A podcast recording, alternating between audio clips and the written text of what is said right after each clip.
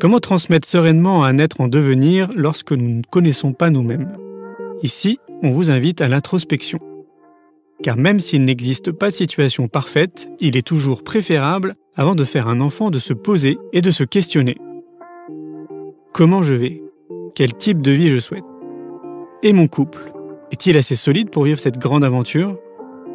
Autant d'interrogations pas toujours confortables, mais qui sont tellement importantes pour poser des fondations solides à la construction d'une vie. Car finalement, pour qu'un enfant soit heureux, rien de tel que d'avoir des parents heureux. Dans cet épisode, nous recevons Maud Ankawa. Maud est coach, conférencière, mais également auteur de deux romans inspirants, Kilomètre Zéro et Respire, qui ont déjà touché plus de 2 millions de lecteurs. Ce qu'elle aime avant tout, c'est changer notre vision sur nous-mêmes et sur les autres, et nous rappeler l'essentiel de la vie. À travers cette interview inspirante, elle nous amène pas à pas sur le magnifique chemin de la connaissance de soi.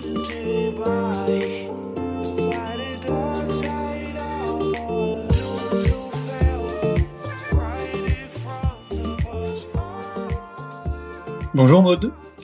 Bonjour Julien.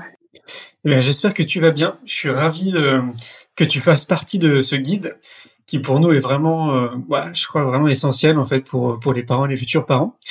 Et euh, bah, comme d'habitude, j'aime bien laisser la parole euh, aux interviewés pour qu'ils se présentent. Donc, bah, qui es-tu, Maude?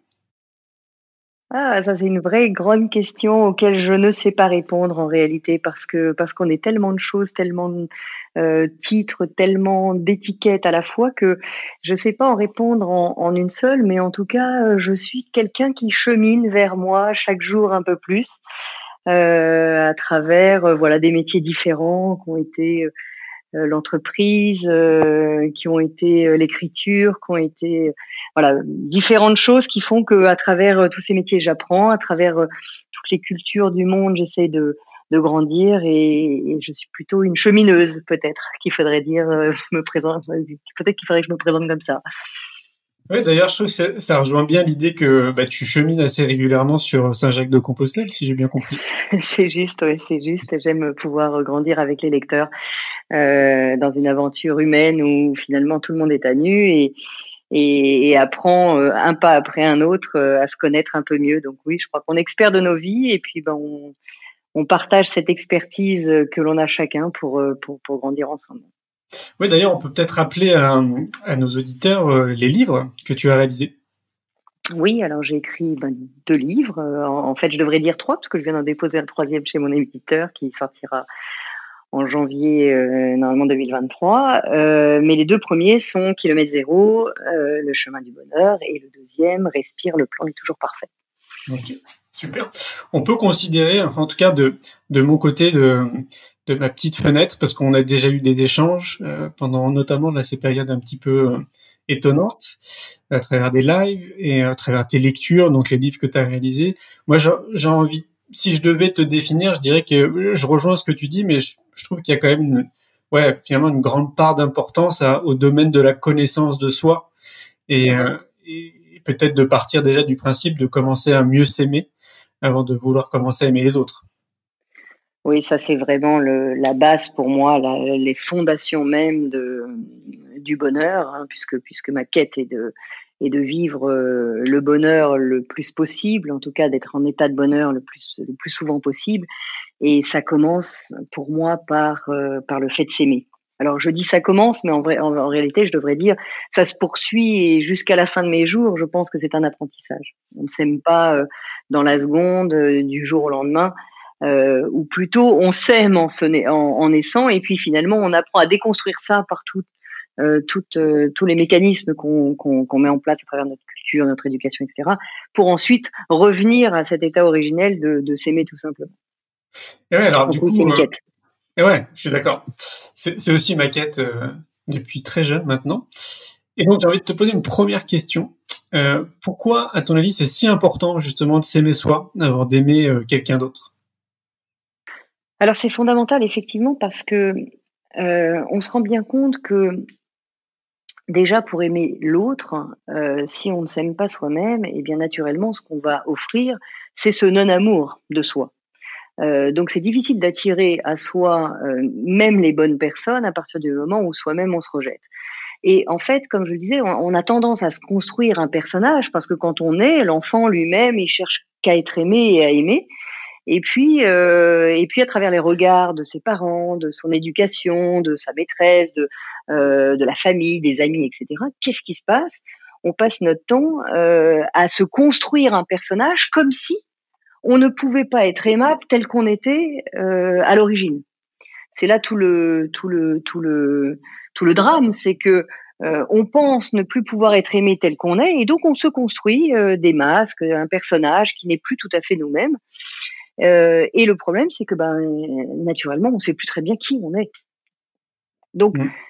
l'apprentissage de l'amour vers soi, c'est avant tout se retrouver tel qu'on est au, au, plus profond de nous. Alors, moi, je me pose, je me suis posé souvent la question, et, et la question que je pose là dans le podcast, c'est est-ce qu'il vaut mieux pas être aimé pour ce que je suis et ne pas être aimé pour ce que je suis, puisque de toute façon, il y aura toujours des gens pour m'aimer et ne pas m'aimer. Plutôt que d'être aimé pour ce que je ne suis pas euh, et de ne pas être aimé pour ce, que je ne suis pas non plus. Tu vois, c'est vraiment ce, euh, cette question que je me suis posée euh, longtemps. Donc, j'ai pris le parti de commencer à enlever les, les vêtements et les costumes et les masques que j'ai construits parce que c'est tellement, tellement bon d'être aimé pour qui l'on est vraiment. Et moi, ça a été très tardif, hein, puisque j'ai 50 ans aujourd'hui et qu'il m'a fallu des années pour comprendre ça. Hein. En fait, euh, c'est même à la sortie de Kilomètre Zéro, et je le remercie, je remercie les lecteurs euh, dans le deuxième livre, parce qu'à la sortie de Kilomètre Zéro, que j'avais écrit pour mes amis, en fait, je me suis mis complètement à nu alors qu'avant j'avais un tas de costumes, voilà, de directeur financier, de euh, direction de la, stratégie d'entreprise, etc. Donc j'avais un tas de costumes que j'avais construits pendant 40 ans. Et puis dans ce livre, je me suis mis complètement à nu pour mes amis, puisque j'ai offert ce livre à mes amis. Et puis eux l'ont aimé, et puis l'ont diffusé, et puis et puis c'est devenu, euh, voilà, on a un million de, lecteurs aujourd'hui, et, et ça m'a complètement dépassé mais parce que j'étais complètement authentique. Et là, j'ai compris que je pouvais être aimée juste pour qui j'étais. Non, avec mes failles d'ailleurs, avec mes faiblesses, avec euh, euh, puisque on passe son temps, en tout cas moi je vais parler pour moi, mais j'ai passé mon temps à essayer de camoufler les faiblesses, à essayer d'enterrer les, les défauts pour que personne ne puisse voir ça et de montrer un personnage, voilà, derrière un costume, derrière une posture, derrière une réussite, etc. Mais dans ce personnage-là, ben, il y avait toute une partie de moi qui, qui ne pouvait s'exprimer, qui ne pouvait exister. Donc quand j'ai compris qu'effectivement, eh bien, en étant complètement à nu, parce que je pensais pas que ça allait arriver dans la main de lecteurs que je ne connaissais pas, tu vois, j'offrais juste ce livre à des amis, mmh. et euh, eux ont eu à cœur de, bah, voilà, d'en faire ce succès. Et, et du coup, bah voilà, as un million, voire maintenant deux millions, si on, euh, vu l'avancée de, de, de gens qui l'ont eu entre les mains, ils se sont dit, j'ai aimé, j'ai envie de le partager et j'ai aimé qui vous êtes. Et là, j'ai compris qu'on pouvait être aimé avec toute cette vulnérabilité, ces failles, etc. Et ça a changé complètement ma vie. Mais tu vois, je te parle de ça il y a, il y a 5-6 ans, donc il m'a fallu tout ce, tout ce temps pour comprendre. Ouais, puis j'imagine aussi que le succès est lié au fait que les gens se reconnaissent tellement, en fait, dans, dans la lecture. Parce que moi, je te rejoins à 100%. J'ai vraiment le sentiment que la plupart des gens ne sont pas réellement qui ils sont, en fait, dans la vie de tous les jours. Mhm. Parce qu'on ne sait plus qui l'on est. On nous a tellement dit mais non, fais pas ci, fais ça comme ça, mais non, tu dois pas rire là. Tu, euh, un enfant, tu vois, c'est très spontané, c'est très, euh, c'est, euh, il n'y a pas de règles de société pour un enfant. C'est j'aime, j'aime pas. Tiens, t'es beau, t'es pas beau. donc c'est vrai, c'est excessif vu de notre fenêtre d'adulte, mais finalement, on castre entre guillemets ça pour en faire un enfant qui rentre dans des règles, dans des boîtes, etc. Et donc on ne sait plus du tout qui on est.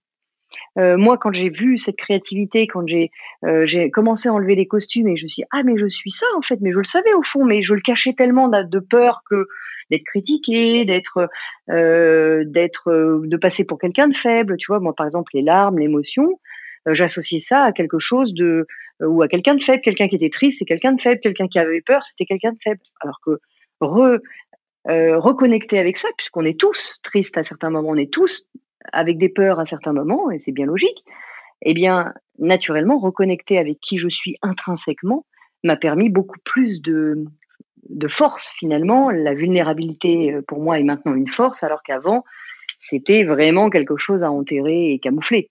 Tu vois Ouais. Est-ce que du coup, tu as dû te bousculer, sais, pour en arriver là? Euh, je sais pas si c'est très clair.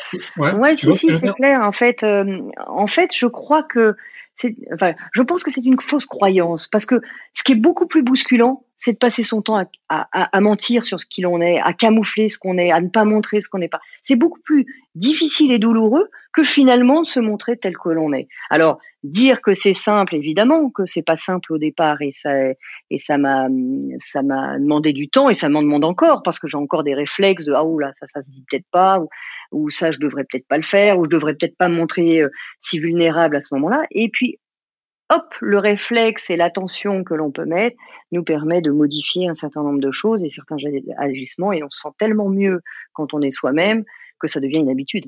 Hmm. Est-ce qu'on parle là aussi quelque part de ces fameuses fausses croyances? Bah oui, je crois qu'on est pétri de ces fausses euh, croyances parce que, euh, encore une fois, euh, moi j'ai beaucoup de plaisir à, regarder les enfants en, bas âge parce que finalement, quand tu les vois, tout est à l'état naturel. Il n'y a pas de croyance et c'est comme ça. Tiens, je, je joue de ça. ils mettent un peu de stratégie alors, mais ils sont ils sont naturels. Là aujourd'hui, nous dans notre éducation, et eh évidemment, on a adopté ces croyances. Quand on nous dit il ne faut pas avoir peur, il ne faut pas se mettre en colère, euh, tu dois pas être triste, c'est rien, etc., etc. Qu'est-ce qui se passe? Ben dans notre croyance, c'est si je fais ça, c'est pas bien. Si je fais ça, je suis faible. Si je fais ça, je suis euh, euh, vulnérable. Si je, tu vois, donc mm. on a construit notre modèle en fonction de ce qu'on a appris, de des expériences qu'on a eues, des critiques qu'on a pu avoir, parce que c'est pareil, chacun en plus a ses croyances. Donc, euh, il suffit qu'on te critique euh, quand tu es petit euh, dans un dans le fait de, par exemple, de, de pleurer ou de ou d'agir d'une certaine façon, et si on te critique, naturellement, ta croyance va changer en disant oh, il y en a certains qui pensent autrement. Peut-être qu'il faudrait que je m'adapte à ce qu'on demande de moi. Et mmh. encore une fois, notre leitmotiv profond à tous, c'est d'aimer et d'être aimé. Donc si je fais ça comme ça, alors on va m'aimer. C'est un peu euh, dans le système parental qu'on peut avoir, hein, qu'on a pu, pu, tout savoir. C'est si tu es sage, tu auras ça. Euh, si tu m'écoutes, je t'achète une glace.